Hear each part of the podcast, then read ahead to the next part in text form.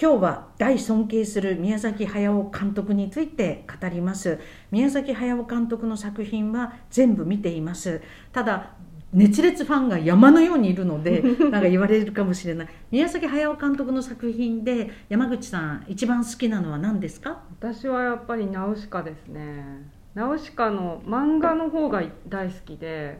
もう子供の頃からずっと読んでました。そうなんです。そうなんです。あの映画は本当に素晴らしくてそのもの青き衣を見て金色の野に立つべし。なんか今だとグレタちゃんみたいな感じグレタさんみたいな感じですがアニメージュの連載が深くて、まあ、長いからね物語が、ね、だから映画はやっぱりそのかなり省略をしてるんだけれど、うん、複雑なことをそれぞれの国とかねそれをすごく描いてるのがアニメージュの作品で実は私もアニメージュの作品が大好きです。で宮崎駿監督のは「太陽の王子ホルスの大冒険」これはあのえー、宮崎さんが東映動画労働組合書記長をやっていてですね、えー、太陽の王子ホルスの大冒険でなんか東映の労働組合みたいな感じがするんですが 太陽の王子ホルスの大冒険それから未来少年コナン。これも素晴らしくてコナンって運動神経身体能力抜群なんだけどすごく優しくてすごく勇敢でものすごくいい子なんですよ。で勇気がものすごくあるしというあとアルプスの少女ハイジとかも天真爛漫系でいいですね。だから私もその風の谷のナウシカがもう最高傑作と思っていてえー、あと「天空の城」「ラピュタ」えー千と千尋の神隠し、紅の豚、耳をすませばとかありますよね。で、魔女の宅急便とか、あとあれなんてね、もののけ姫、ルパン三世、カリオストロの城とか、で、宮崎駿監督のヒロイン像の変遷とか持っていて、えルパン三世、カリオストロの城も名作なんですが、クラリスっていう、まあ、お姫様な、お姫様、お嬢様なんです。お姫様なんですね。で、えー、まあ、天空の城ラピュタのシータもものすごく頑張るんだけれどもやっぱりどんどんその、えー、例えば未来少年コナンだとラナとコナンそしてアルプスの少女ハイジだと、えー、ハイジとそれからペーター、えー、風の谷のナウシカだとナウシカとアスベルあのというふうにこうなっていて。女の子の成長物語っていうと割とそのナウシカがどっちかっていうと今まであのシータもすごく頑張るんだけどあのどっちかっていうと天空の空ラピュタはあの、えー、パズーが主人公のようにも、まあ、両方主人公なんだろうけれど、えー、風の谷のナウシカは誰がどう考えてもやっぱりナウシカがヒロインじゃないですか。だから初め例えばルパン三世カリオストロの城だとクラリスはルパン三世にキャーッとこうあの なんていうの救出してもらうお姫様なんだけれども、えー、とそれがやっぱり、えー、なんていうの女の子が主人公で地球っていうか環境を救うナウシカまで行くからとも思いますよね、うん、それから「耳をすませば」とかいろんなところで思うけれあ魔女の宅急便で思うけれどえ宮崎駿監督はやっぱりこう伸び割と伸び伸び、えー、そしてピュアで、えー、勇敢で、えー、非常にこうけなげな女の子の成長っていうのをが好きなんだなっていうふうにも思いだから実は宮崎駿監督のアニメとかを見るとすごく元気になって、フェミニズムじゃないけど元気になって あいろんなことがやれる。女の子の成長物語をすごく後押ししてくれる。だからユーミンの、えー、歌みあの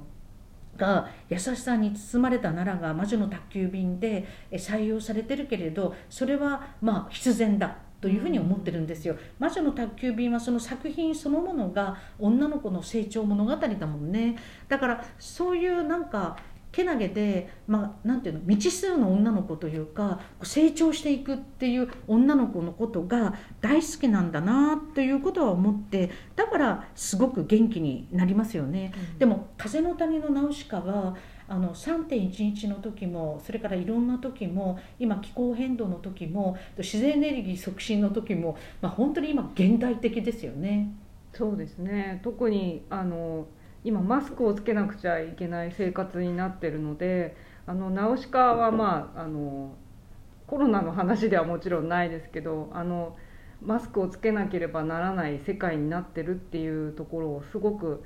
今のあの私たちの生活と重なる部分を感じますね。そうね、うん。そして不快は実はだからオウム青いあの赤い目青い目だけれどナウシカ自身はいやむしろ不快を浄化してくれるとか、オウムとあのコミュニケーションが取れるわけじゃない。それからもう一つだから環境っていう面もあるし焼き払え火でやるんだみたいな、うん。巨神兵ってあれ核じゃないですか。核兵器、まあ、原発うん。核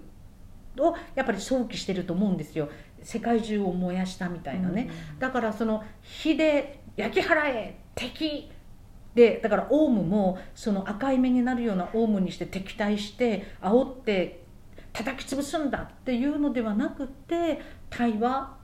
で話して火で焼き尽くすんじゃない手段でこの世界を変えるっていうなんかすごく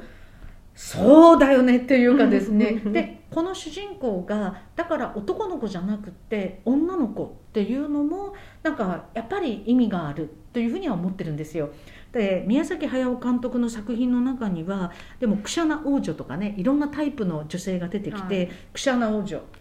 我が夫となる者はさらにおぞましきものを見るだろうとかね。それとか私が這いつくばって礼を言うと思っているのかみたいなね。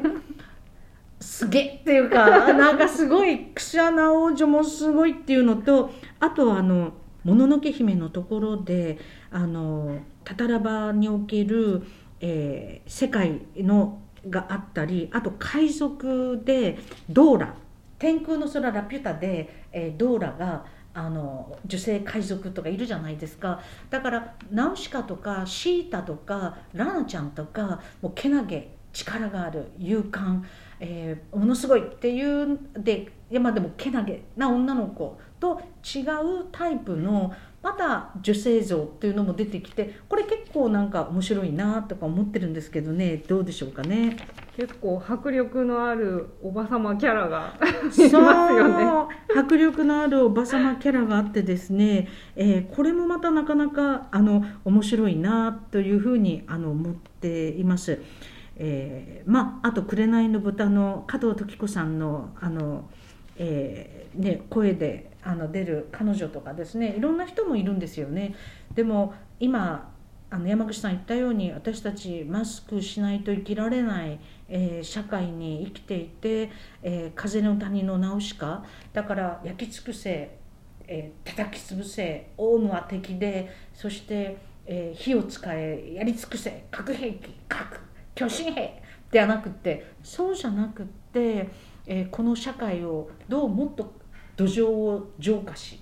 えー共に生きていくのか。で風の谷ですから自然エネルギー促進ですからね えというのもあって、まあ、あのいろんなものすごく深く、まあ、アニメージュの方はもっとちょっと複雑な話ですが今でもすごく、えー何度見てもきっと何十回見ても新しい発見があるような映画ですよね大好きです。